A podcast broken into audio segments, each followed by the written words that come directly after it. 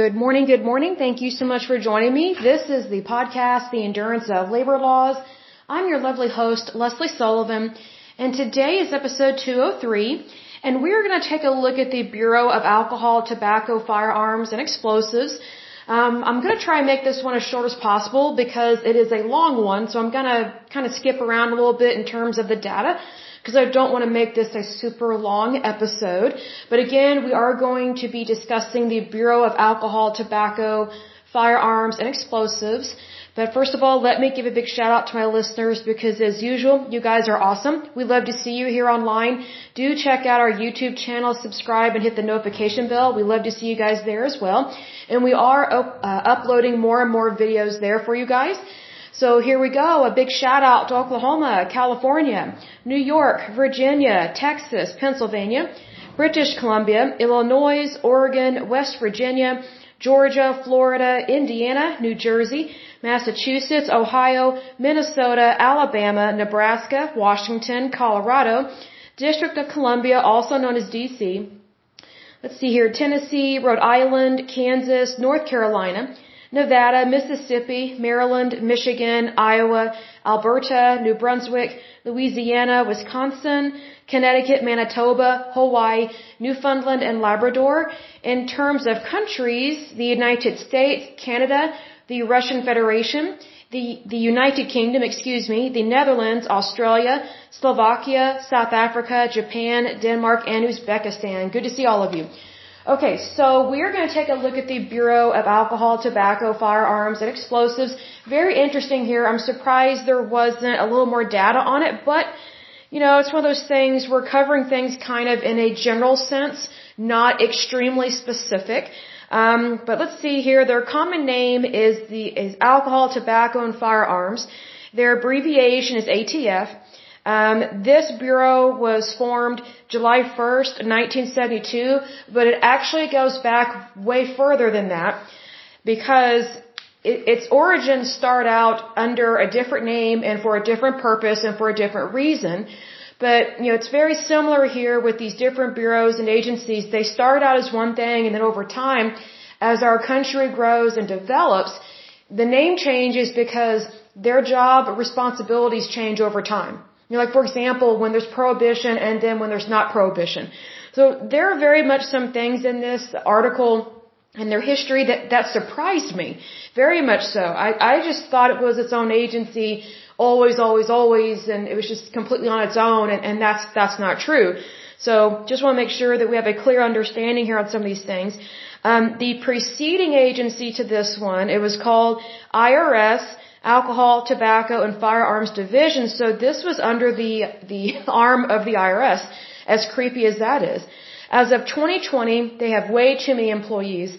And this is going to explain why their budget is just ridiculously high and just overinflated. Um, they have 5,082 employees. That is way too many for this agency. And their annual budget, meaning this is money that they are just given willy-nilly. Like they don't have to prove anything. They just basically get, get a nice big check from the Congress. And so I hope and pray that Congress starts calling them out on this stuff because this is ridiculous. So their budget, the monies that they're given, uh, they were given in 2020. This is just one year of monies that they're given. They were given 1.4 billion dollars. That is annually. That is ridiculous. And that's not including all the money that they make off of all the guns and firearms, tobacco and alcohol and explosives that they confiscate from people. So you have to realize there's a lot of greed in this agency. It's very unfortunate because what they do is very important. It's just how they go about doing it is very corrupt. It just is. I mean, I'm kind of thinking, you know, is it as bad as the FBI? I don't know, but it's, it's pretty bad. Because um, these people, they've had some very bad scandals, and for a good reason, because they're doing scandalous things. But also, they've kind of been given um, a free pass to do whatever they want, whenever they want, however they want, you know, in the name of fighting crime. Well, bull.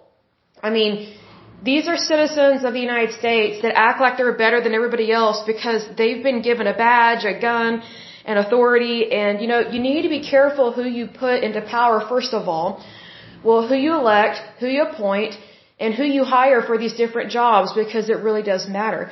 Now, in terms of the jurisdiction for this agency, it is predominantly just the United States because we typically don't tell other countries what to do with their firearms because we don't have jurisdiction over that unless it's something that deals with the United States and a crime has occurred.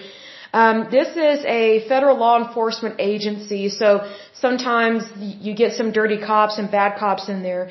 Um, they are headquartered in Washington D.C. They have a big fancy building that we pay for.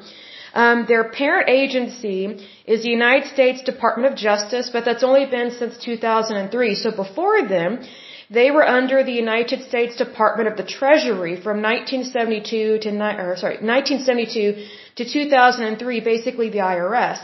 So kind of shocking there that this type of work would be considered part of the IRS, but there's a reason for that. I don't agree with it, but let's take a look at the history here.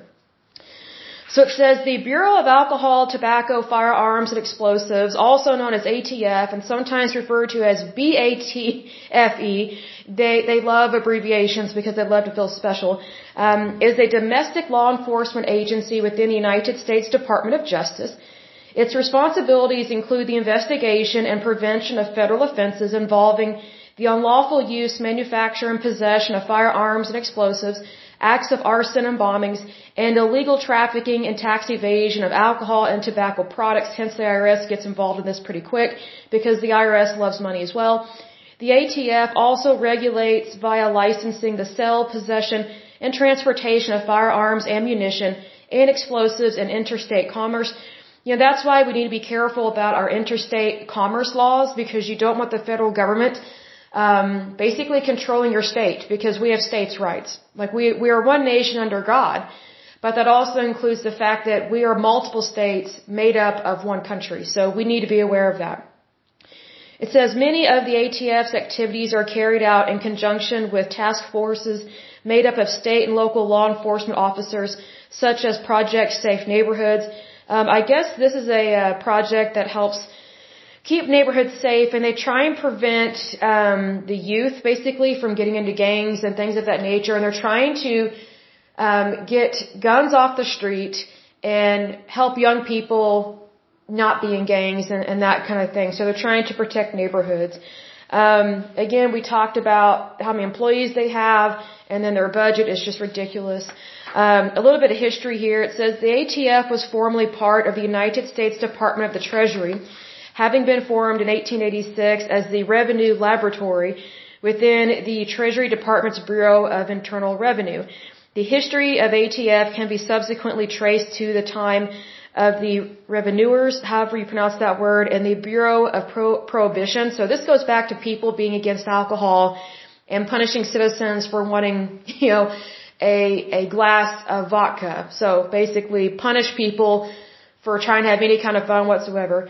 Um, let's see here. And the Bureau of Prohibition, which was formed as a unit of the Bureau of Internal Revenue in 1920. So there you know, what's really sad is that whenever the federal government wants to really punish people, but they don't want to have to hire a police force, they go to the IRS to do their dirty work. That is exactly what Obama did with Obamacare. Um, he gave the basically the um, the policing aspect of that law. He put it in the hands of the IRS. What else is new? That is not the IRS's job.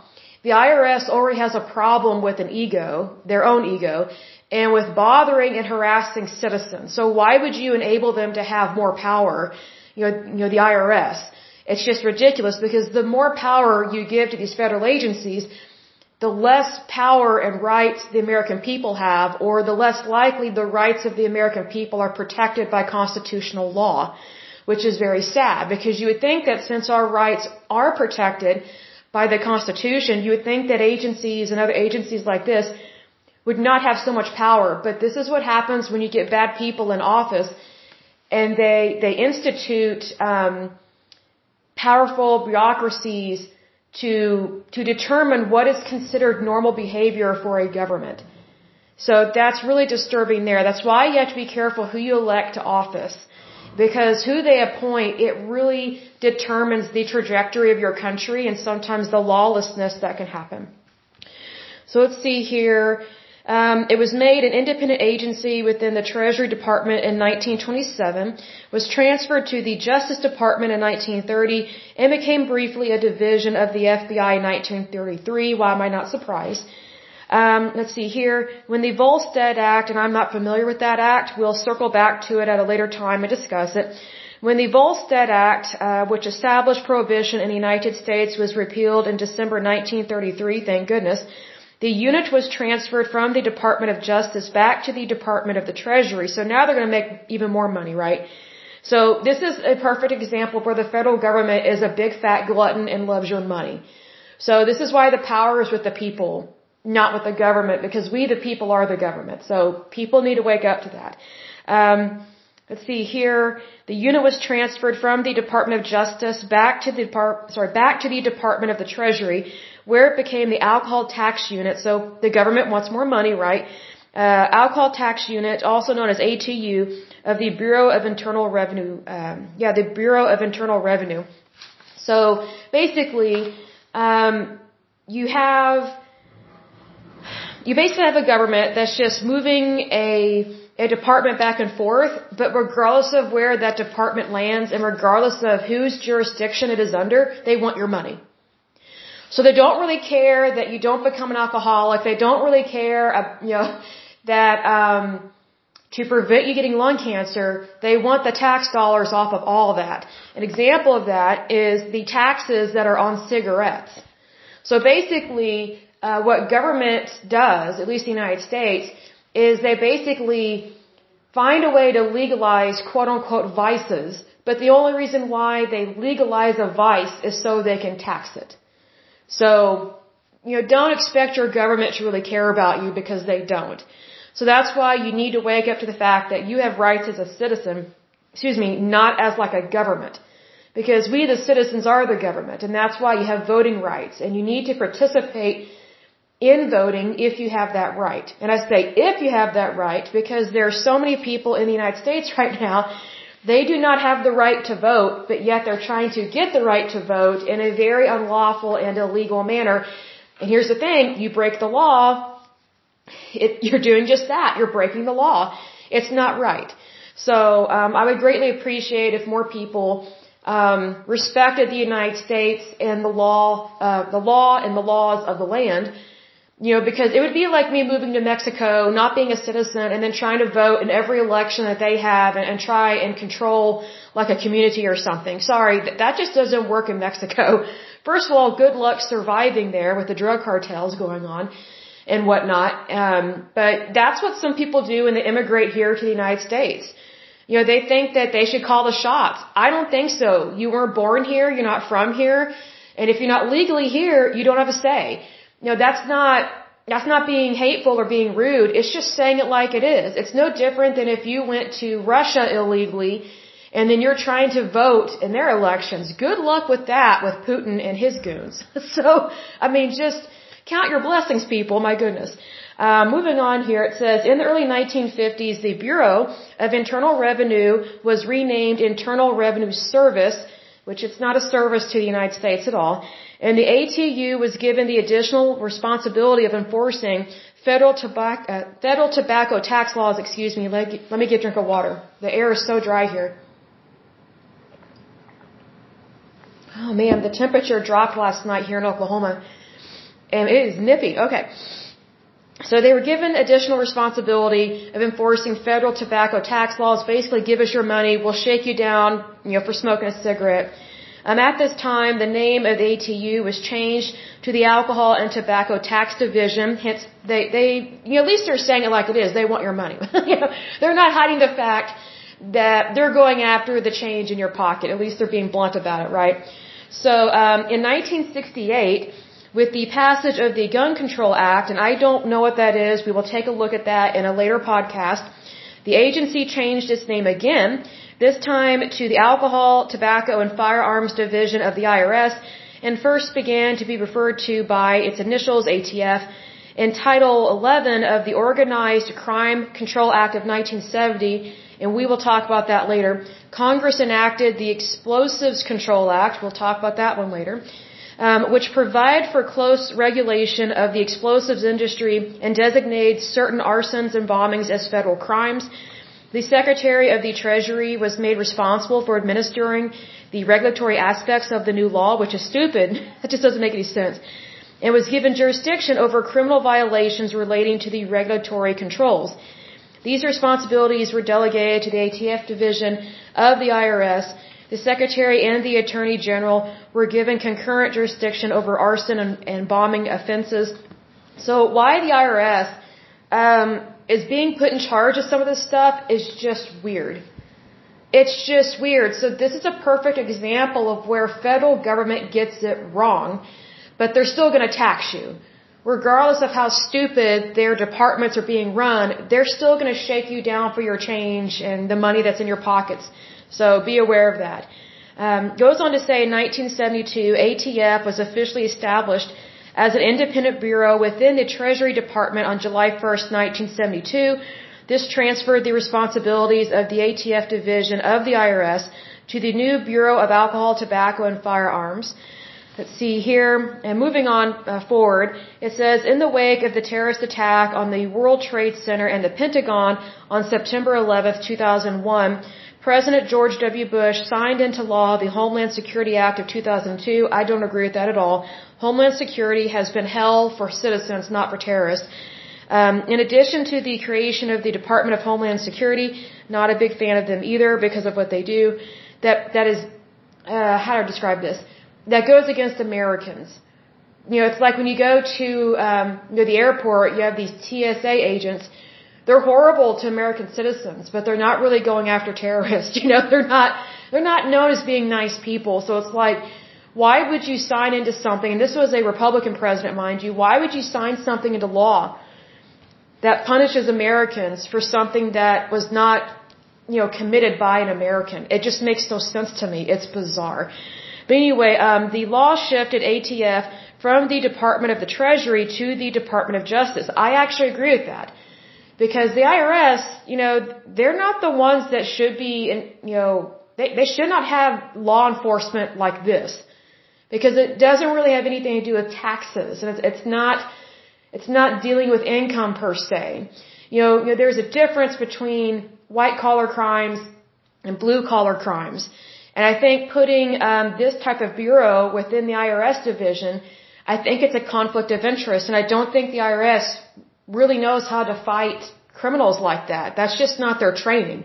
It does need to be under the Department of Justice because that that's more along the lines of military, police, and you know, you know things of that nature. That I actually agree with because that actually makes sense, really. Um, so going on, it says the agency's name was changed to the Bureau of Alcohol, Tobacco, Firearms, and Explosives. However, the agency still was referred to as the ATF, of course, Additionally, um, they have the task of collection of federal tax revenue derived from the production of tobacco and alcohol products and the regulatory function related to protecting the public in issues related to the production of alcohol previously handled by the Bureau of Internal Revenue as well as by ATF and this was transferred to the newly established department. Let's see here. Now we're going to talk about activities from 1972 uh, to the year 2000s um, or to the year 2000, there were complaints against the ATF, and these were valid. It was really sad. Um, see, because here's the thing: the ATF is not known for being uh, legal, moral, and ethical. They never really have been, and that's a big problem. And I think one of the biggest reasons why they've had a problem with those issues is because they were predominantly within the IRS. And the IRS is not known for uh, its ethics or, or its morals. I think the Department of Justice is a lot better at that. I don't think they're perfect, not by any means, but the IRS, you know, they're known for being weasels and they're known for being really hard on Americans and, and being, um, well, they're just known for being weasels and jerks. Um, the Department of Justice, they're not known for that. And like I said, they're not perfect, but I think whenever you have an agency that is founded or formed or put in the control of the IRS, you can definitely expect a lot of problems because the IRS is not known for being ethical whatsoever. So I think that's where a lot of this stems from. It's not an excuse. It's just something that I have noticed over the years. So it says complaints regarding uh, the techniques used by ATF and their effort to generate firearm cases led to hearings before congressional committees in the late 1970s and 1980s. At these hearings, evidence was received from citizens who had been charged by the ATF, from experts who had studied the ATF, and from officials of the Bureau itself. A Senate, uh, a Senate subcommittee report stated, based upon these hearings, it is apparent that ATF enforcement tactics made possible by current federal firearms laws are constitutionally, legally, and practically reprehensible. That says a lot right there. So, no doubt it was a scandal. It says evidence received demonstrated that ATF agents tended to concentrate upon collector's items rather than criminal street drugs. Here's the thing, greed, greed, you know, they have a problem there they love money, just like the IRS.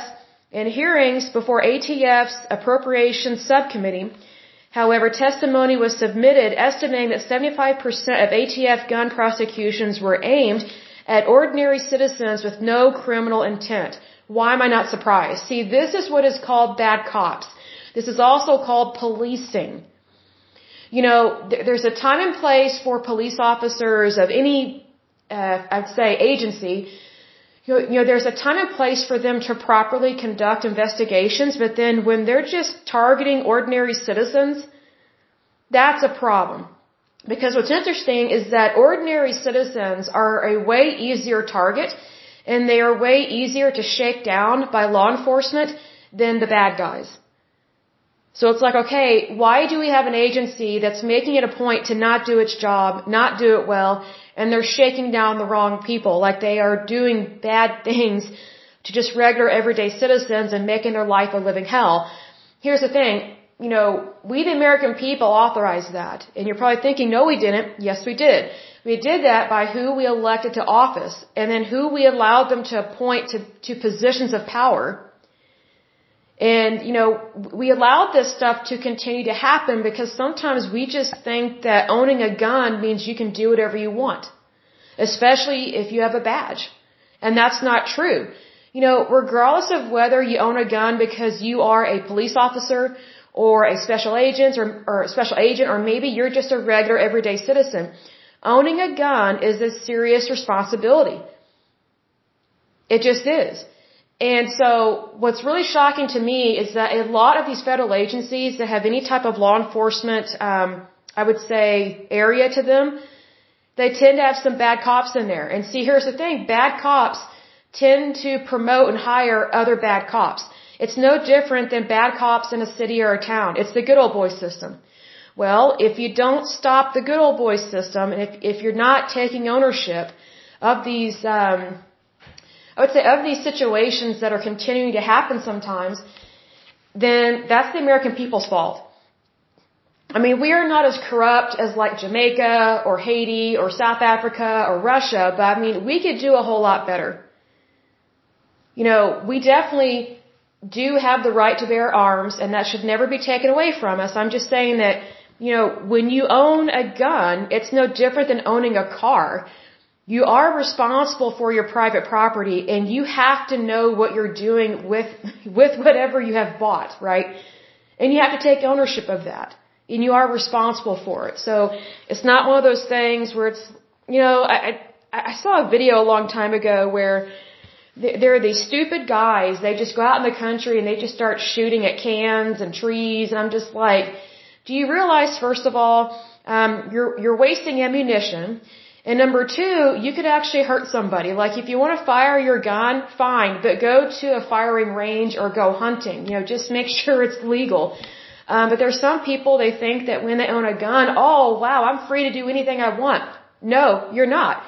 You you still have to abide by the rules, laws, and regulations of this country. That's just how it is. I wish more people realize that, and sometimes cops are are just as bad, if not worse, about that than regular everyday citizens. So, because usually everyday citizens, just ordinary citizens, usually they are not the ones who are gun happy. You know, just like crazy gun kind of thing. It's usually dirty cops that are like that. So just be aware of that. Um, so needless to say, because ordinary citizens were being harassed, It says the Firearm Owners Protection Act of 1986 addressed some of the abuses noted in the 1982 Senate Judiciary Subcommittee report. Thank goodness, right? Um, this next one is really sad. It's the Ruby Ridge siege controversy. Wow, this one kind of shocked me a little bit. It says the Ruby Ridge siege began in June 1990. Randy Weaver sold two unregistered short barrel shotguns to Kenneth Fadeley, a, uh, ATF informant. So basically, that's entrapment. Like, I don't agree with these agents, whether they're ATF or police. Like, I don't like this undercover stuff like this because you're entrapping a citizen. And see, entrapment is illegal. And also, it's, it's immoral. Like, it goes against God's law. Like, you're not supposed to entrap somebody. That's wrong. But that, that is exactly what our government gives itself permission to do. So this guy, um, unfortunately, Kenneth, or not him, he's the jerk. Randy Weaver, he got entrapped by the ATF. Okay? This transaction was recorded and presented to the court. So, of course, the court is more likely, um, if they can be bought and sold, they're going to side with the ATF. So who knows about all that. Weaver refused to face his accusers, that's a mistake, and became a fugitive from justice. He was probably very scared. He maintained the barrels were a legal length, but after Fadeley took possession, the shotguns were later found to be shorter than allowed by federal law, requiring registration as a short-barreled shotgun and a payment of a $200 tax. You know, how do we know that informant, you know, didn't saw off part of the firearm or something? You know what I mean? And stuff, you know, here's another thing. You know, maybe this guy didn't realize what he had. You know, there's all these different scenarios, but here's the thing. You have an informant that is setting someone up for failure and, and entrapping them. And, you know, I, I'm more inclined to believe the citizen because they're being entrapped. And it's not right to be entrapped. And let me get a drink of water because my voice is going out. Hold on just a moment. So anyway, um, it says ATF filed firearms charges against Weaver, but offered to drop the charges if he became an informant. So if you do what we want, we won't send you to jail. So why don't you do what we want so you don't go to jail? Wow. Evil. Evil. Uh, after Weaver refused to cooperate, ATF passed on false information about Weaver to other agencies that became part of a misleading file that profiled Weaver as having explosive booby traps, tunnels, and bunkers at his home, growing marijuana, having felony convictions, and being a bank robber. Wow, lay it on thick, ATF. lay it on thick. See, that, that, that's what's called uh, dirty cops, right there. Let's just, you know, add everything that, that you can possibly add to make this person look horrible. I mean, it's just ridiculous what this agency did. It's, it's shocking. At his later trial, the gun charges were determined to be entrapment, thank goodness, and Weaver was acquitted. However, Weaver missed a February 20th, 1991 court date because U.S. probation officer uh, Richins mistakenly, yeah, quote, mistakenly told Weaver that the trial date was March 20th and the U.S. Marshals, USMS, was charged with bringing Weaver in. So now he's considered a fugitive again because that probation officer, I guarantee you, he purposely lied to him. You can't trust probation officers. They're, they're, they're liars. Um, Weaver remained with his family in their mountaintop cabin. On August 21st, 1992, a USMS surveillance team encountered Weaver, a friend, and family members on a trail near the cabin, resulting in a shootout that killed U.S. Marshal Bill Degan, Weaver's son Samuel, and Weaver's pet dog. Wow. So is this the wild, wild west? My goodness. Lack of ethics here, my goodness, by this agency. FBI hostage team, or sorry, hostage rescue team members surrounded the cabin. That had to terrify the family. My goodness, these people are being harassed. They're being harassed. The next day, um, the hostage rescue team sniper, uh, Lon, how do you pronounce his name? Horiuchi fired at Weaver, missing and killing Weaver's wife. So these people have now killed his son, the dog, and his wife. Wow. A subsequent Department of Justice review and a congressional hearing raised several questions about the actions of ATF, USMS, USAO, and FBI HRT and the misleading, or sorry, mishandling of intelligence at the USMS and FBI headquarters. Wow. Several questions, huh? How about those people are fired? They took human lives. I mean, they acted like they're going after, you know, Saddam Hussein. These were U.S. citizens that did nothing wrong, people. This is sad. This is sad. It says the Ruby Ridge incident has become a lightning rod for legal activists within the gun rights community. Wow. Why am I not surprised? Why am I not surprised? I mean, how would you like it if you lost your son and your spouse and your dog? I think that makes it even worse. Although animal life is not equivalent to human life, I'm just saying like, it basically anything could be a target for, for the ATF and the FBI. You know, it's just like, you know, what are regular everyday citizens supposed to do when they're not trained like these federal agencies and they're being attacked? They're being attacked. They're not military people and it's just, you know, they're not in a federal agency. They have not had the same training, if any training at all. And, you know, this agency blatantly lied about this guy, probably lied about his family, and then they shoot his son and his wife. I mean, wow. Really sick. Um, moving on. Let's see here. I guess what happened between, this is kind of funky. Um, it says between May 2004 and August 2005, ATF agents in, in, conjunction with Virginia State, County, and City Police, so they're getting all the guys together, right? All law enforcement, all boots on the ground, conducted an operation at eight gun shows in the Richmond area to reduce straw purchases for criminals. I'm not familiar with straw purchases, so I'll have to look that up. In a February 2006 House subcommittee hearing, the show's owner said, quote, people were approached and discouraged from purchasing guns.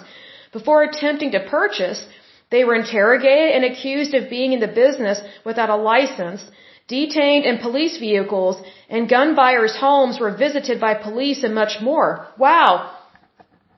That's called policing, folks. And you have the right to bear arms. And this is what the police and these people think they have the right to do along with the ATF.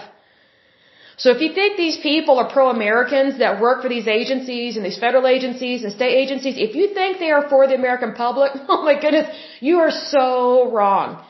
These people, they think their labor and what they do is more important than everybody else's job, so then they give themselves permission to break the law or, or to push it as far as they can. That's not right. And a lot of these people that work um, as ATF, ATF agents or police officers or enforcement, that kind of thing, a lot of these are unionized jobs. A lot of them. So this is why they have, or one reason why they have this sense of entitlement.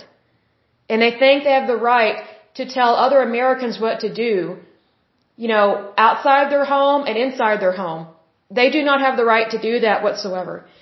It says here a gun salesman testified that he was singled out for harassment by two ATF agents.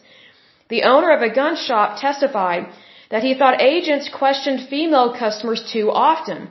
He said that times had changed and more women were shopping for guns, adding, quote, It seems, however, to be the prevailing opinion for law enforcement at the gun show that any woman who brings a male friend for advice or support must be making a straw purchase.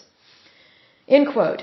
A private investigator said the NRA uh, contracted her to go to Richmond to investigate dozens of complaints by NRA members of quote massive law enforcement presence, resident checks, and minority buyers being followed, pulled over, and their legally purchased guns seized. Wow. Policing, folks, policing. The purchasers were compelled by an ATF letter to appear at ATF offices to explain and justify their purchases. ATF stated that this was a pilot program, yeah, that ATF was planning to apply throughout the country. Hopefully never, because it's ridiculous. In Pittsburgh, uh, Pennsylvania, ATF agents visited a gun show's customers' homes a week after the show, demanding to see the buyer's guns or sale paperwork and arresting those who could not or would not comply. Wow. The ATF has done it again. This is ridiculous. So, we have the right to bear arms, but yet this agency thinks that only they should have guns. Gee, uh, communist China does that. Terrorists think that way. Dictators think that way. I mean, really, like, this is how these people behave. Notice they're not going to criminals' homes. They're not actually fighting crime. They're harassing and bothering just ordinary, everyday citizens of the United States. That is a huge problem, folks. This agency should have their budget cut in half at least. Because think about it, that would still be half a billion dollars. These people are overpaid, you know, just harassing agents. They're not special agents, they are harassing agents. Maybe if they had lack of funding, maybe they would straighten up. But see, here's the thing. They, they go to Congress and get all the money they want. And here's the thing, that's our money. You know, it's our tax dollars. It's not their, just their tax dollars. I mean, hopefully they do pay taxes. But, you know, here's the thing. They just think that their agency can just write out any kind of check for any kind of amount. And that we, the people, should help them cash it and just hand over the money. I don't even think so. You know, I am not against this agency, not by any means. I'm not against law enforcement. I'm actually all for them. It's just, it needs to be run correctly. And they're not going after bad people. They're going after good people. That is policing. That is harassment. That is harassment. So it's no wonder that agencies like this, just like the Department of Defense, they think they can get away with anything and everything, you know, because basically they can. Well, who enables them? Our federal government. The people who we elect to office when they don't do what's right. So please wake up to this, that, you know, agencies like this, they do have their place, but they need to be put in their place. And let me tell you, I guarantee you, whenever someone finally steps up to the plate and says, we are putting you in your place, I guarantee you there's going to be so much squealing because these people are pigs. They've been feeding at the trough of the American taxpayer for years, decades, and no one calls them out on it. Well, let me take that back. The only people that do call them out are their victims. And that's if they have the courage to call them out and to say it publicly at a Senate hearing. It takes courage to do that, folks.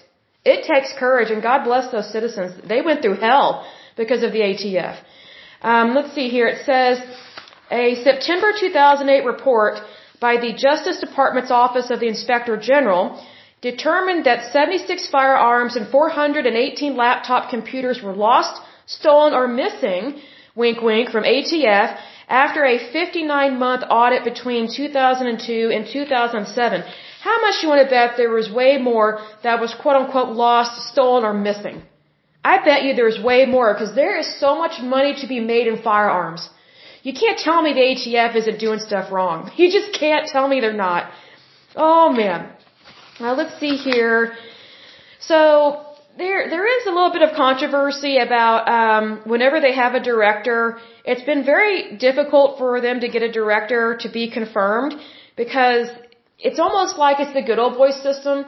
So it's like you don't want someone that's a nut that is completely against firearms, but you also don't want someone that's like thinks like some crazy stupid hick that doesn't understand that we do have gun laws. They shouldn't be extreme, but we do have gun laws and you know, you, you can't be in the back pocket of the NRA.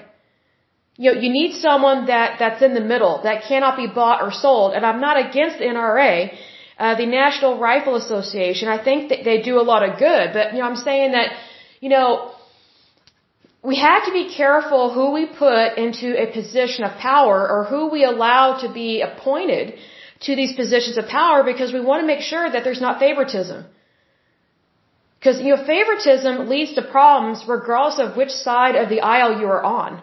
So we need to be careful about that. So they've had some problems with being able to find someone that actually um, doesn't have a conflict of interest kind of thing. Um, in terms of their training, uh, these special agents or whatever, They go through a two-part training program, and I'm not going to go into a lot of detail about that.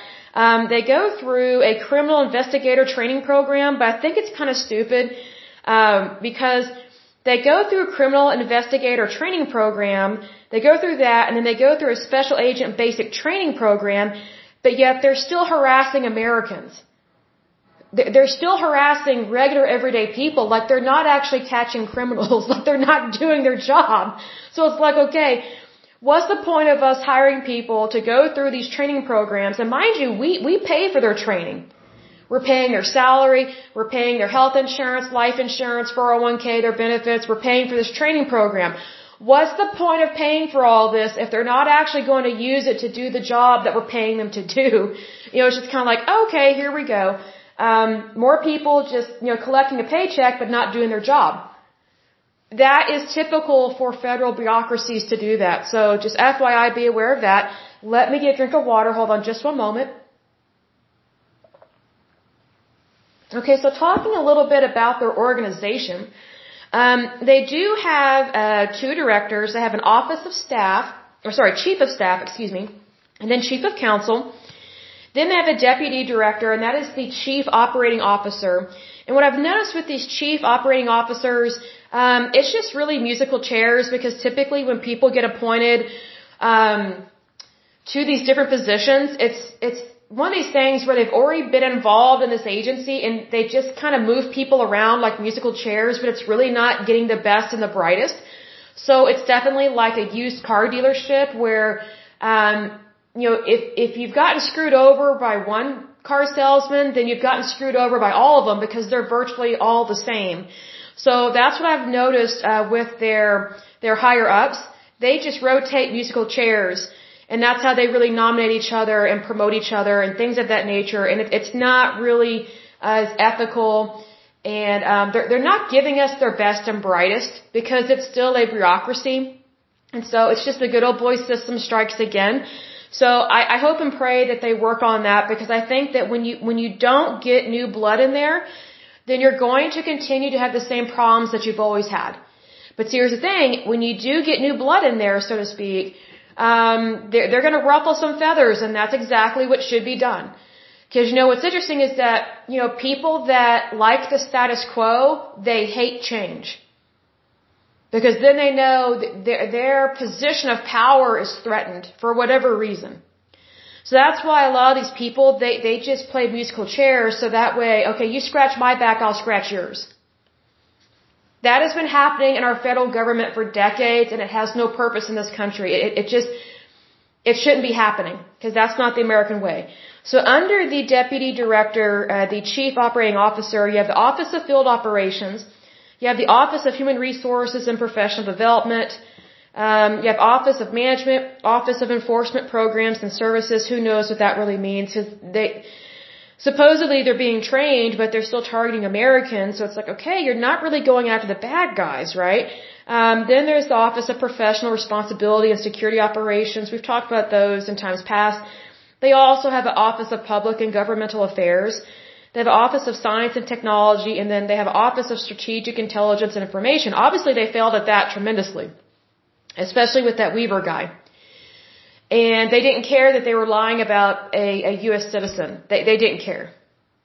Like it was easier to go after him than somebody way worse. So that's, that's, that's where this stuff gets hurtful and it disappoints the American people because it's like, okay, you know, the American people, you know, the majority of the citizens here in the United States are good, kind people. They're loyal, they're faithful. Uh, most people here in the United States are Christian. And so, I think it's really sad when you have people in a federal agency that target people that, you know, they're, they're not prepared to be targeted. They're just not because they love their country and they're not the problem. so it's kind of like what are they going to do kind of thing. Um, now, this uh, agency does have field divisions. They have several of them across the United States in major cities. And the major cities are Atlanta, Georgia, Baltimore, Maryland, Boston, Massachusetts, Charlotte, North Carolina, Chicago, Illinois. That's a cesspool and a rat hole. Chicago has been corrupt for a long time. That's nothing new. Um, Columbus, Ohio, Dallas, Texas, very liberal, considering that supposedly in a Christian state, yeah, that's bull. Uh, there are so many abortions that are done or that have been done. I don't know if they still do a whole bunch of them in Texas, but I mean, you know, these abortion clinics, you know, they're in college towns. They're not in these mom and pop towns or whatever. They're in college towns where people, you know, where kids go to lose their virginity basically, which is stupid because you should actually strive to preserve your, your purity and your chastity and your integrity. You know, but, you know, that's just not how the United States is right now, unfortunately. But, you know, if you want to, you know, throw away your chastity and your charity, um, by all means, um, our young people already do that. They go to college and they're proud of it. And it's like, wow, that's not something to be proud of. Um, doesn't make you a man. It doesn't make you a woman. It makes you a skank is what it makes you. Um, Another field office is Denver, Colorado, Detroit, Michigan. The sad thing about Detroit, Michigan is that uh, that's one of the places where uh, there is a really large car factoring industry up there. I don't know if they still have a plant up there or not, because a lot of plants have moved to um, I think it's Mexico and Vietnam or something. And so a lot of Americans have lost jobs, but there were several car industry manufacturers up there in Michigan and Detroit. And Detroit has been a cesspool for a long time because um, you know, a lot of their labor was controlled by labor unions, and it probably still is. And so they just they just sucked it dry of the money. And you know, these labor unions, they don't understand supply and demand. They don't understand currency. They don't understand inflation, and because of that, they ruined Detroit, Michigan. Um, they caused the auto industry to suffer several times, but yet they got a bailout. I think like two or three of them from the federal government. Basically, our tax dollars went to these jerks. Um, that were just overspending their own money and didn't care that they hurt the American people and basically stole our money, stole our tax dollars, and then don't even have the guts or the the integrity to pay that money back to the American people. I don't know if they have paid any of it back, but we should not be bailing out companies like this. This too big to fail line, that's bull. No one is too big to fail. No one. And you know, you know, the American taxpayer is not responsible for someone else's failures. Like we are not someone else's personal piggy bank. But that is exactly what happened in Detroit, Michigan. It's very disturbing. Also, unfortunately, in Michigan, they've got a nut up there. There's a woman, I think she's still their governor. She looks like Cruella de Vil. her really dark hair and her red lips. Um, she's a nut. She was a nut during COVID-19. And, um, she just doesn't understand how the economy works, but then again, she's Democrat. Another thing, unfortunate with Michigan, is they have a large Muslim population up there, and I'm not against Muslims, not by any means, because I've met some really kind Muslims over the years, but the Muslims that are up there, um, they have done everything they can to take over different cities and towns and make it so that city councils and things like that are predominantly Muslim, and a lot of them want Sharia law. Well, Sharia law is a horrible law that is very oppressive and deplorable to women and children. So isn't it interesting that Muslims come over here to have a better life, to escape the very law that was hurting them and their families. But then when they get over here, they want to implement the very thing that was hurting and harming them. Makes no sense to me. So that's why I don't vote for Muslims. I mean, the risk is too great. I mean, they can love America, they can make a lot of money here, but when it comes to religion, you cannot separate them from their faith. You just cannot. And the Muslim religion is really a cult. And the way that you know that it is a cult is because of how it treats women and children. Like in Sharia law, they have mercy killings. Did you know that they only um, they only do mercy killings on on women? They don't do that to men. They don't. Like a man can sleep around outside of wedlock, but a woman, oh, that, oh, that's the death sentence for her. See, under Sharia law, a woman can be beaten to death and be given, you know, be, basically be executed, just like how a serial killer would receive a, a, a execution. See, that, that's, that's, that, that's called a theocracy. That's why in this country we have separation of church and state. I mean, I am a born again Christian believer. You know, but I have noticed that within Christianity, whenever whenever you get extremely religious, it actually is not. Um, when somebody gets extremely religious within Christianity, to me, they are not a man or a woman after God's own heart. Because God is not for hurting or harming people. But cults are. So that's why we have to, you know, just be aware of that and understand that under, under Sharia law, there is no separation of church and state. There is no separation of church and state under that. That's why it's called a theocracy. That's why a lot of these mullahs or whatever over in the Middle East, that's why they have so much control over so many people. It's because they suppress, suppress, oppress, oppress, and they are horrible to women. Horrible. Like they stone their women to death over there. It's brutal. And it's just like, whoa. I mean, just unbelievable. So I just find it really odd that we have allowed different religions to basically take place here in the United States that actually violate our laws and they actually endanger human life. You know, we do have the right to practice whatever religion we want, but here's the thing. Your right to practice your religion stop basically at the end of your nose. Basically, like, like you can't interfere with me practicing my faith. And you can't endanger my life or someone else's life just because of your religion or your cult or your sect, whatever this, you know, whatever the case may be. But with Sharia law and these very extreme, you know, kind of, I guess, theocracies and these very religious people that are just so extreme, you have to be careful with that kind of thinking because there is no freedom in that. You know, God promises us freedom in the Bible. And you know, what's interesting is that whenever mankind says, oh, we understand it, we, you know, we understand freedom and we're going to be religious. Guess what? You just became a Pharisee or a Sadducee and you just hindered freedom for, for everybody. See, there's some people, they think that based on their religion, that they have the right to hinder someone else's rights. And that, that's, that's not what God says at all, and that's not what our Constitution says at all. So I wish that more Christians would wake up to this. Because I meet a lot of Christians that don't act like they're Christian. I think that if the Christian church behaved better, we would have a way better country. And we would get back to our roots and get back to our founding because you know what's interesting is that when our founding fathers founded um, the United States of America, there were already several different types of religions being practiced here in the United States, but they did not harm other people. So, you know, there's not a problem necessarily with these different denominations within Christianity. It's the individual people and how they think. And how they give themselves permission to do what, whatever they want, whenever they want, however they want. And that, that's not, that's not right. That's lawlessness. And God, our Heavenly Father, is not for lawlessness. God is very clear, hey, obey my law. And also, whatever, wherever you live, you need to obey the laws of the land as long as those laws do not violate my laws. See, that's the one true faith. And that's the Father, the Son, the Holy Spirit.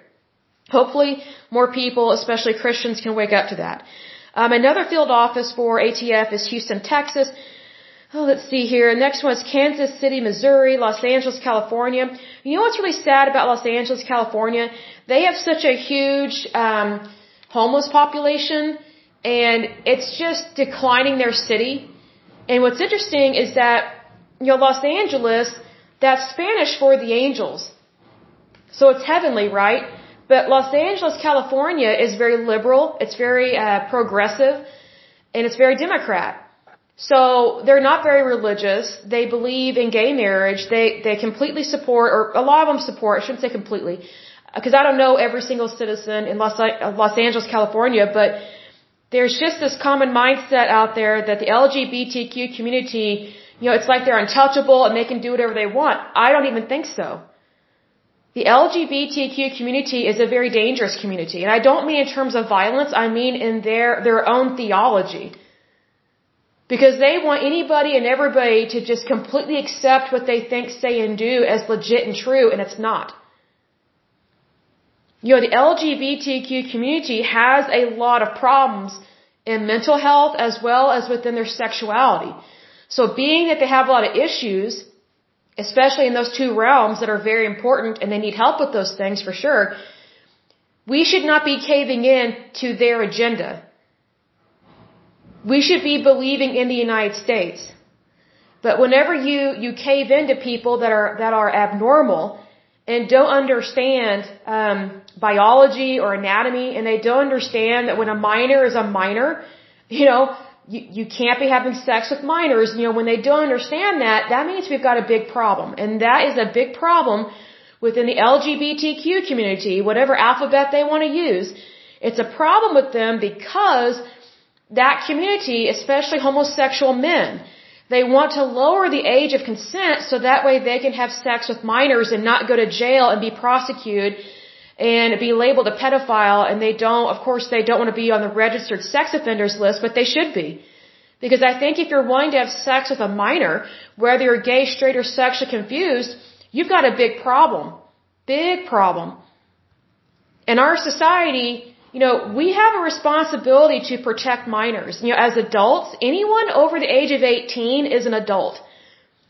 So that means that anyone over the age of 18 has a civic responsibility. There's also a Christian responsibility to protect the young, to protect the vulnerable, especially from, I would say, sexually promiscuous people and from um, disturbed adults that are very sexually driven. You know, we are supposed to protect our children from things like that, but you know, the LGBTQ community they just want everybody to think that what they think, say, and do is normal, it's okay, and they should never be held accountable. I don't think so. You know, you know what's interesting is that if we had a bunch of straight guys that are like in their 40s or 50s, like these fat pig slobs, you know, let's say you have a bunch of men that look like that, you know, if if they came out of the woods basically, I'm not saying they all live in the woods, but I'm just saying like if they came out of the woodwork and said, "Oh, we should legally be able to have sex with your 12 year old daughters. What do you think would be the response of this country? But yet look at what the LGBTQ community wants to do, especially homosexual men. Men, not boys, homosexual men. They want your, your children, not the girls. They want the boys. And if you want an example of this, look to the Catholic Church. I mean, if it's wrong for a priest um, to be a pedophile and to um, sodomize a child, then then it's wrong for the LGBTQ community to do that to children. But what's weird is that Los Angeles, California, the Angels, okay, they don't see anything wrong with what that community thinks, says, or does, and they have parades for them, they have all these dot .orgs, they have all these foundations. I mean, it's just like, you know, why are we not protecting minors? I don't understand that. I just don't get it. Like, it used to be considered deviant behavior for any adult to target children. And see, here's what, I've said this before, here's what people don't realize, is that if you cave into what the LGBTQ community wants to do and they want to legalize their sexual activity, especially with minors, then how are the police ever going to be able to investigate, arrest, and then how are, you know, how are prosecutors supposed to ever be able to take someone to court, criminal court, and prosecute them for a crime that was committed when the crime, you know, when you legalize it. I mean, you know, that's the thing. Like, don't bind law enforcement's hands on stuff like this. You know, you have to be careful in what you believe in and what you vote for. And what's really sad is a lot of liberals and progressives, like the nuttier they are, the more they hate the police. Like, I don't hate anybody I dislike bad cops and dirty cops, but bad cops and dirty cops are few and far between because the majority of law enforcement, they're usually pretty good people. I mean, normally. But here's the thing. If you make certain sexual acts legal that should not be legal, and then they start to happen, I mean, and then you get rid of your, your police force, like what's happened on the West Coast a little bit, like in Seattle and some other places. you know, you're, you're going down a path of lawlessness and that's not right. It's not right. So Los Angeles, you know, your, the name of your city is the Angels. I think you need to start acting more Christian. And I don't mean Bible thumper crazy Christian because I can't stand that. But I think you need to start having more morals and values and just, you know, really focus on what God wants you to do. Because we know that, you know, the further away we get from God, the worse our country gets. Because we are one nation under God. We are not one nation under homosexuals. We are not one nation under LGBTQ community. We are one nation under God. See, what a lot of people don't realize is that whatever you worship becomes what you praise, and whatever you worship becomes your God. It doesn't matter whether it's, you know, your, your politics or your sexuality or an agenda or maybe, you know, you go to the mall too much or things like that or maybe you, you spend too much time on social media. Whatever you, you know, predominantly give your attention to, basically that's what you're worshiping. And here's the thing. You should only be worshiping God. No one else. Because whenever people start worshiping something else, whether it's a pagan god or just something stupid or whatever, you're going to have problems in your life, in your family, in your community, in your state, and in your country. And that is exactly what is happening a lot around this, you know, a lot in the United States. And I hope and pray that more people wake up to this.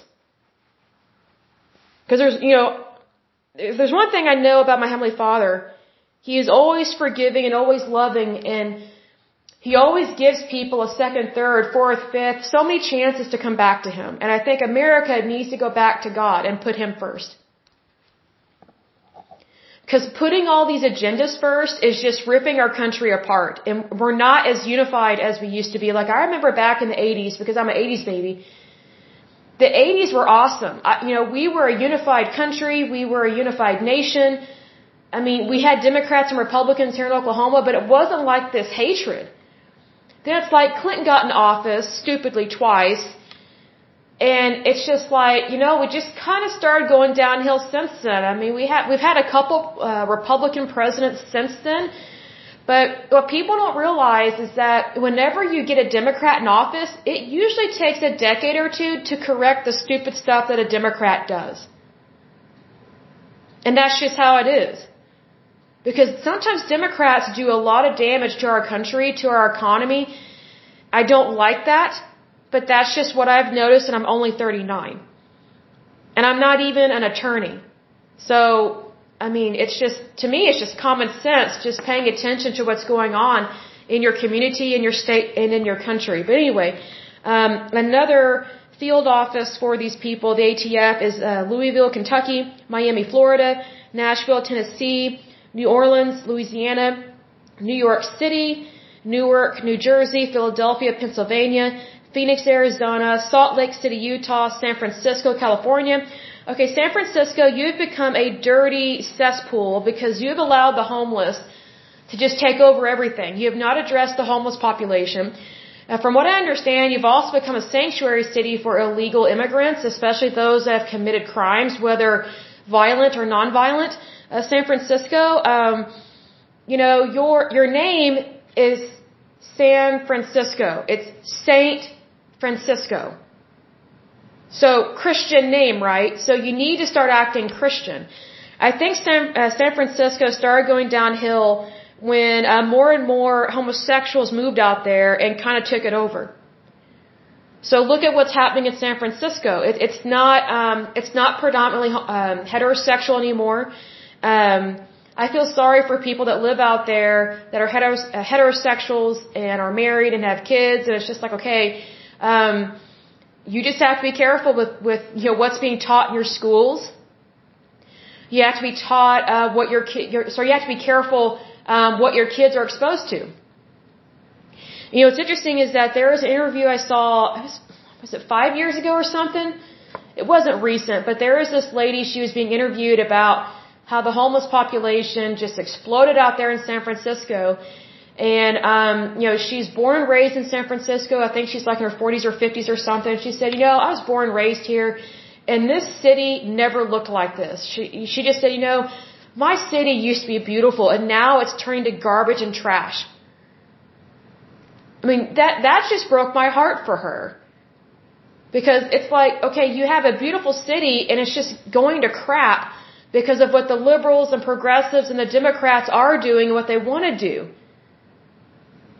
Like, you know, what's interesting is that Democrats and progressives and liberals, they make all these promises to help people with social reform and social, like, welfare programs, and they don't actually help. All it does is authorize your government to collect more money, but the money doesn't actually go towards what it's supposed to go to. And then when it does go towards what it's supposed to go to, the money is not spent wisely. Like, there's so much fraud and waste and mismanagement of money. So it's really quite sad, makes no sense. The next field office is Seattle, Washington. Then we have uh, St. Paul, Minnesota, Tampa, Florida, and Washington, D.C. And they also have field offices in different countries such as Canada, Mexico, El Salvador, Colombia, Iraq, and in the Caribbean. So, moving on to the regulation of firearms, it says the ATF is responsible for regulating firearm commerce in the United States the Bureau issues federal firearms licenses to sellers and conducts firearms licensee, um, licensee inspections. The Bureau is also involved in programs aimed at reducing gun violence in the United States by targeting and arresting violent offenders, violent offenders who unlawfully possess firearms. Well, we know that's a lie because they've been targeting uh, civilians. they've been targeting just everyday people, not actually the people um, uh, that are the problem. Um, there's a there's a section that talks about firearms tracing and firearms ballistic tracing, and they have like a a, a way of following the breadcrumbs, so to speak. And I just wonder really how good they are at that, considering that they're targeting regular everyday Americans. And then there was, the, you know, some of those operations that completely failed uh, during Obama's time his regime. Um, was it Fast and Furious? I think it was named after one of those movies or something. And then Too Hot to Handle or something. It was just dumb. It's like, wow, you definitely have a lot of frat guys in charge of that agency if they're calling their operations Fast and Furious and some of these others that are ridiculous. Um, in terms of regulation of explosives, this I found to be interesting.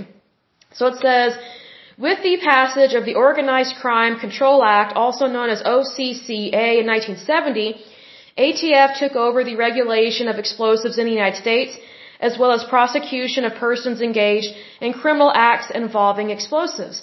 One of the most notable investigations successfully conducted by ATF agents was the tracing of the vehicle used in the World Trade Center 1993 bombings, which led to the arrest of persons involved in the conspiracy. So what's interesting is that the World Trade Center um, was attacked again, and they didn't really catch those people. So that's a problem. Um, it says ATF also enforces provisions of the Safe Explosives Act, uh, passed after 9/11 to restrict the use or possession of explosives without a federal license to use them. ATF is considered to be the leading federal agency in most bombings that occur within the United States and that does, that sentence doesn't really make sense. But basically, um, the ATF um, is the leading agency that looks into things like this, and they actually have um, recovery procedures after a bombing and things of that nature.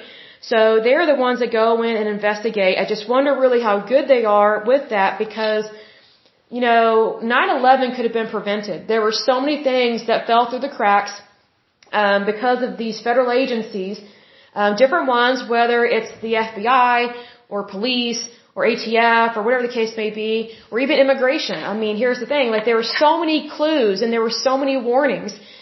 And um our military failed, the Pentagon failed, the federal government failed, several agencies failed. And, you know, this is what happens when you have, you know, the wrong people in charge of these federal agencies for a really long time. And it's just they care more about the status quo and they care more about preserving the bureaucracy as opposed to doing what's right. So 9-11 could have totally been prevented. Like, 9-11 didn't just happen overnight.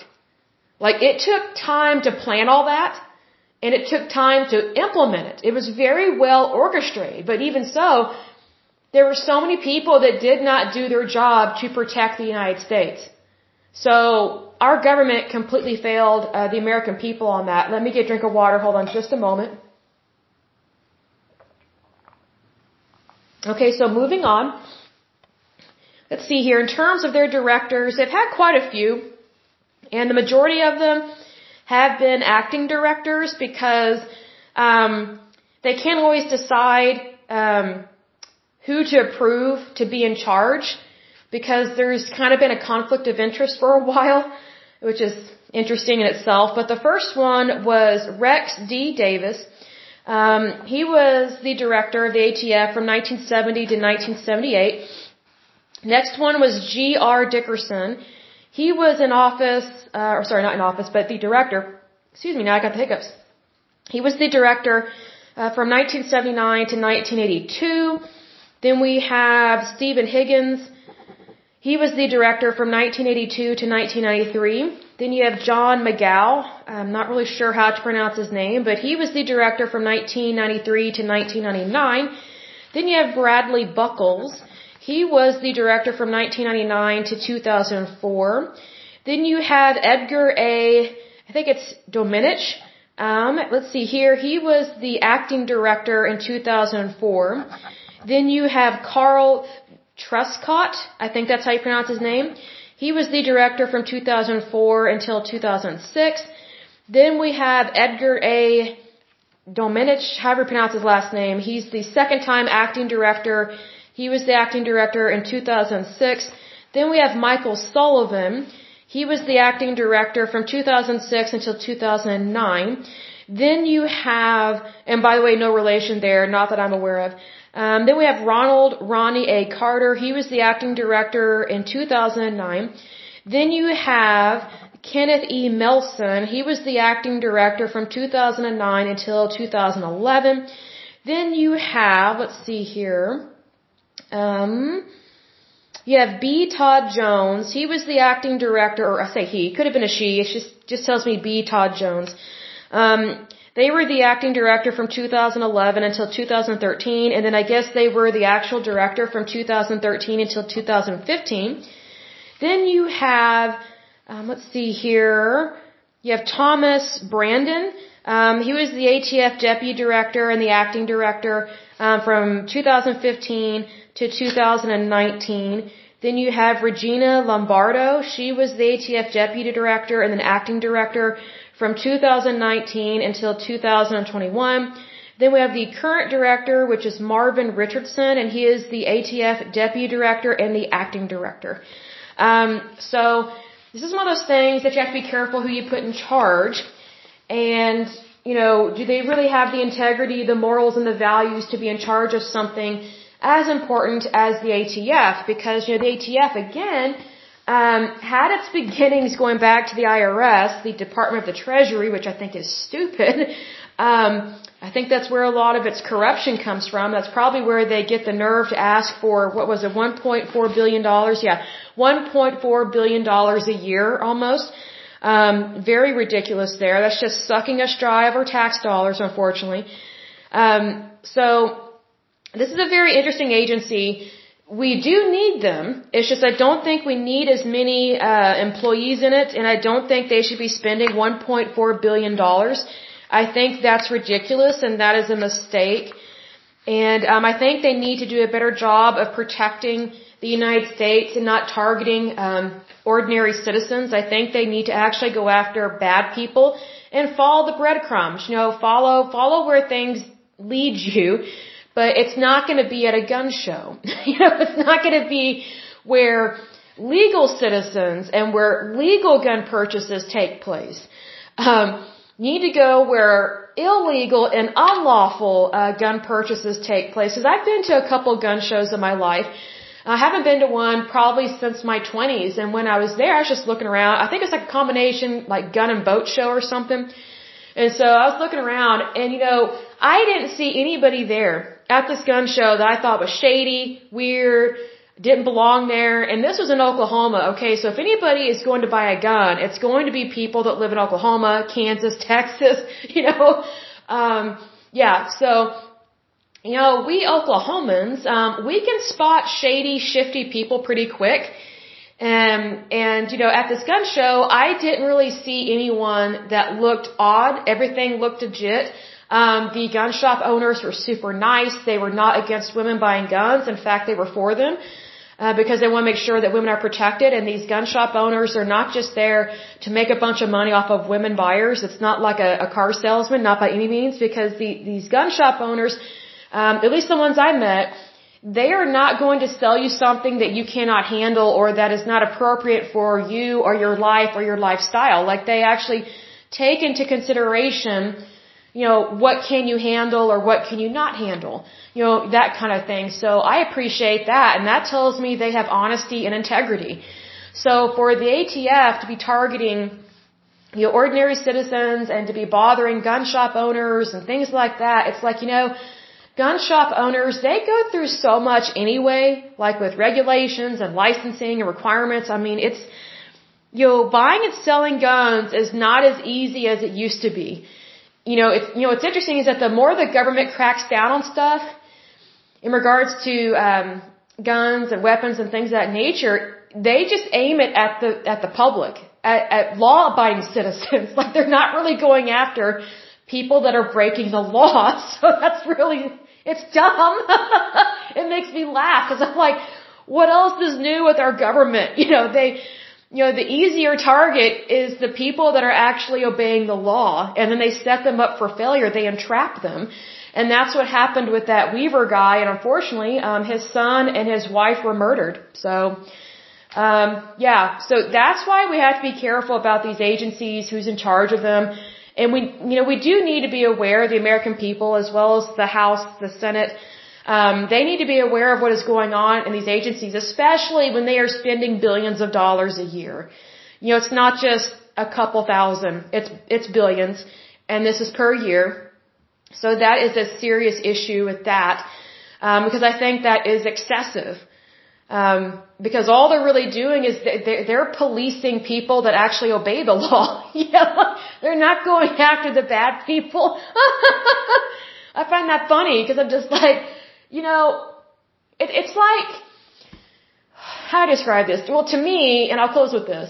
To me, the, the stupidity of the ATF is like them having a gun raid um, or raiding a country club you know, just regular everyday Americans um, that are playing golf and tennis. just making their life a living hell. Like, you know, unlawful activities are typically not at country club type places. It's just not, you know, like you're targeting the middle class and the upper middle class and you're targeting rich people and you're claiming that they're the drug dealers and the gun smugglers? I don't think so. it just makes me laugh. I'm just like, oh my gosh. Like, um, thugs don't go to country clubs because they would stand out. You know what I mean? Like they, they would look odd. So, um, but anyway, I just find that uh, funny because you know one of the controversies in regards to the ATF is that um, you know prior to um, some more legislation being passed that kind of helped the ATF uh, get or have some type of alignment and some type of ethics. Um, the ATF was going after people's collectors. They're, they're going after their their antiques. yeah, they were going after their these, these citizens' private possessions. They weren't actually going after. Um, unlawful or illegal possessions, they were going after the expensive goods. So it's like, wow. um, that's like the IRS going after um, someone that actually owns a nice car and saying, oh, we just want your nice car. You don't deserve to have that. I mean, it, you'd be surprised how many IRS investigations are started by um, IRS agents that have problems with greed and, you know, there's this really good show I've talked about before. It's called American Greed. It's one of my favorite shows. I love it. And it catches Um, it talks about people that commit white collar crimes. Every once in a while there's a murder or something, but it's mostly white collar crimes. And um, what's interesting is how many um, foreigners come to America and they have these Ponzi schemes, and then they get on the show American Greed. I'm like, that's not American greed if they're from Russia. that's Russian greed. But anyway, um, there was this one episode I've never forgotten this. There was this one guy. Um, he he had a Ponzi scheme, whatever going on, uh, a rich white guy or whatever and um, he was driving like a really nice, I'll just make this up, like a Ferrari, like some kind of fancy sports car, and a IRS agent was driving to or from work or something and was behind this Ferrari, um, and at a traffic light, and the IRS agent was like, hmm, do they really deserve that car? So they were eyeballing this guy. They saw he was kind of cocky, whatever, and um, they didn't think he deserved to drive that car. And so this IRS agent wrote down um, the license plate of this Ferrari, of this guy that owned it, and he looked it up and he started investigating this guy. Like he started an investigation without any evidence. it's like, wow, targeting someone. It's just that this IRS agent actually happened to hit the jackpot because this guy actually was a bad businessman and doing unethical, illegal things. And I was like, whoa, but what does that tell you about the IRS? Like, here they are running people's plates based on you don't deserve that car. I don't think you deserve to live there. So they're running people's plates, they're running people's addresses, and you, if they have their uh, their SSN number, like their social security number, then they're running that too. Like they're not actually conducting investigations based on evidence, so they're targeting people. And every once in a while they hit a jackpot, and unfortunately, I can't stand this. Whenever they hit a jackpot, they actually find someone that actually did break the law and was breaking the law, then they use that as an excuse. Oh, we should do even more policing because what we did was right. Actually, it was not. I mean, kudos to you, Mr. IRS agent or whatever for catching that guy, but, you know, the, the beginnings of that investigation were, were not ethical. And then it gets worse, folks. You know, let me, let me get a drink of water. Hold on just a second. So get this. So this IRS agent saw that this guy is cocky, drives a nice car. He goes, I want to, basically he wants to entrap him. So, um, what this IRS agent does is he, he recruits a female IRS agent that's like hot or whatever, like extremely good looking. And she somehow manages to go on a date with this guy that owns the Ferrari and he starts bragging to her, but he doesn't know that she's an IRS agent or whatever. And he starts bragging to her about his possessions, all this stuff. You're, you're being the cocky guy. That's what cocky men do, even if they're not unlawful citizens or whatever. Um, well, he didn't know that she was a, you know, basically a law enforcement type of individual with IRS or maybe the FBI. I think she was IRS. And, um, based off of what he said, um, they were able to investigate him even more. And eventually he got arrested and went to jail. And I just felt, I kind of felt sorry for him because I was like, you know what? If you hadn't been driving your fancy car through that intersection with the IRS behind you, and if you hadn't gone out with that hot chick who really was never interested in you to begin with, um, and if you had not opened your big fat mouth and bragged about your possessions and your and your business, this guy probably would have never been caught, like he would have never gone to jail. I just find that funny. But I just think it's hilarious because, you know, the IRS, you know, this is why, this is a perfect example why the IRS was used initially and throughout time for the, um, for the legalization and the taxation and the law enforcement arm of the alcohol, ta- uh, tobacco, firearms, and explosives sales and crimes and things like that. Because the IRS, um, they they have no problems in trapping anyone, and they will totally set you up. they made this guy think, oh my goodness, that he was on a hot date with this woman. and here she is. She can arrest him and has handcuffs, but not for the bedroom. It's to take him to jail. I just busted out laughing at that episode because it was just so funny. I just felt sorry for the guy. I was like, oh man, that poor crook. I, I mean, yes, he should go to jail. I think he's probably out of jail by now because that was several years ago, this episode or whatever. But, you know, I just thought it was funny. I just thought it was so funny. But, you know, here's the thing. If you're listening to this podcast, um, be careful about the cars that you drive. And then, um, you know, let me say this to the men folk that are listening in to my podcast. Love you very much.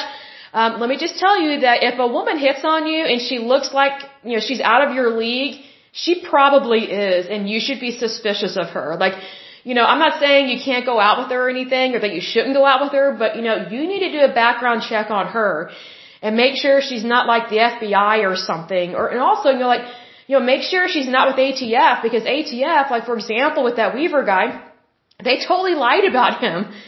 They, they made up basically a police record and then passed it around from agency to agency, you know, just to solidify it and make it legit, and it wasn't legit. And then his son and his wife got killed. So, you know, you need to be careful about dating law enforcement. Because I've dated a couple law enforcement guys. Oh man, I'm so glad we didn't date hardly any at all. And, um, I'm so glad I didn't marry a, a, a, a law enforcement person. It, it's just they, they see crime everywhere and that's stupid and it's like they it's like they're always on the hunt and I can't stand that and they bother people. They target people. I'm like that's not right. It's just not it's no bueno as they say. It's no bueno. But anyway, do check out American Greed. It's an awesome show. I love it. I love that stuff. Oh, I did want to mention this. Um, we did launch a new podcast as well called The After Show. And the reason why we launched that podcast and we are creating a YouTube channel for it, we've had some problems with uploading a video. I think it's, um, or my first episode, which is technically a video as well. Um, we've had some problems uploading the first video because I think it's our internet connection. Whenever the winds pick up here in Oklahoma, sometimes we have down power lines and things of that nature. And so it's taking like hours to upload a video and it normally takes like 10, 15 minutes. So I know there's something going on with that. But we did launch a new podcast that you can hear just like this one. It's called The After Show. And the reason why we created that podcast was because we noticed that there's only so many things that we can fit in into one episode um, with the endurance of labor laws, and sometimes the things we discuss and things that come up um, within this podcast, um, we need to be not not concerned, but you know there are certain topics that they need to stay in their place. So sometimes things come up in our podcast that's like, okay, that's not really relevant completely to the show, or maybe it's not relevant to the genre. So we kind of wanted to have um, another show that talks about the things that do come up in this show, but it's just not it's not the exact same format. So we kind of wanted to have a little bit more freedom because this show, nothing against this show, it's great. We love it. We founded it, you know, started it and all that stuff and I created it and I'm the host, all that good stuff. But, you know, this show is very targeted in terms of what we talk about, right? So, like for example, you know, this podcast we talk about labor unions, trade unions. We talk about different federal agencies, um, rules, laws, regulations. Like that's very specific, right? You know, but sometimes, you know, funny things come up in the podcast, and so we thought, well, we'll move some of those things over to the after show, so that way these episodes of the endurance of labor laws are not like two or three or four hours long, because we do try and keep these short, but it's hard to do that sometimes because of the material that we cover. And I say this uh, with, with gentleness on this because here's the thing we do try and keep our podcast episodes to 20 or 30 minutes, but they are hardly ever 20 or 30 minutes because there's so much information to go over with these topics. And so I just felt that it would be wrong to cherry pick, um, you know, to cherry pick just certain things and only talk about that when discussing like a large federal agency like this and not really go into details. Because I think that if you're going to discuss something, you, you need to discuss all of it, at least as, as much of it as you can, and you need to present the facts. And you need to just say it like it is. So being that this show is very pinpoint, it's very precise, um, we wanted to discuss kind of more free range material, so to speak, on our other show, which is called The After Show. I kind of look at it as like, you know, the late night show or maybe the daily show, like something that, you know, Jon Stewart used to do. So it's, it's not always so precise, but it's more like a more easygoing news broadcast show. So do check that out. And we are working on our YouTube channel with getting that one launched. It's just going through approval and, you know, having internet issues with that. Uh, but do check out the podcast itself because we are doing um, video and audio. So the audio will always be available to you first before we do the video because uploading videos um, are just a bit tedious or just a little more tedious. It's not, I don't mean that negatively, but it just takes a few more steps and sometimes it takes longer because those files tend to be larger with video. Um, it's like when you're listening to a song on the radio as opposed to watching a movie, right? Like there's more data involved uh, with a video as opposed to audio. But do check us out on that. Oh, and we do have an email address um, for the after show as well. Um, it is the after show 2023 at gmail.com. And then also, if you want to contact us for the endurance of labor laws, it is your labor laws at gmail.com. So do check us out or email us with that if you have any questions or concerns or comments. Also, do check out our YouTube video, um, The Endurance of Labor Laws, and, um, you know, subscribe, hit the notification bell, and comment. Let us know what you like, what you don't like, you know, those kinds of things, because we do love to hear from you. you know, every once in a while, someone drops me a weird line, um, and it's usually someone that's Marxist, and they don't agree with what we're saying. and I'm like, well, you need to look to your, um, what what you have been indoctrinated in basically. Like if you think communism is great then move to China because it's not that great. But that's where communism is. Um, if you think Marxism is great um, there are plenty of you know not so good countries right now on the face of this earth that are very much behaving in a Marxist manner. And um, you know if if you want to be broke and have a tyrannical government um, then be Marxist. But if you do not want to be broke and if you do not want a tyrannical government, then do not be Marxist. You need to be capitalist and you need to be Republican. Because unfortunately, the Democratic Party, they used to be normal. I don't think they're normal anymore. I feel sorry for Democrats because, you know, Democrats didn't used to be so illogical, bizarre, weird, tyrannical. Um, but whenever they, um, whenever their party basically got taken over um, by liberals and progressives, that's when I kind of feel like, you know, just your normal everyday Democrats, it's like they don't have a party anymore. You know, they, they've kind of been shooed to the side by these very aggressive nutbags. And so, you know, let me say this to my Democrat listeners. If you're frustrated with your party, I understand, but come over to the Republican Party because there are more and more Democrats that are sick and tired of the crap, excuse me, the, the not so good stuff that's going on um, in our country and within the Democratic Party, and so they're coming over to the Republican Party and they're realizing it's not that bad. like, you know, we, we actually do believe in you. Like, we're we're really not so different. Um, in fact, we have more in common than uncommon, so to speak. So just FYI, be aware of that. Um, but I will go ahead and end this podcast. But as usual, until next time, I pray that you're happy, healthy, and whole, that you have a wonderful day and a wonderful week. Thank you so much. God bless and bye bye.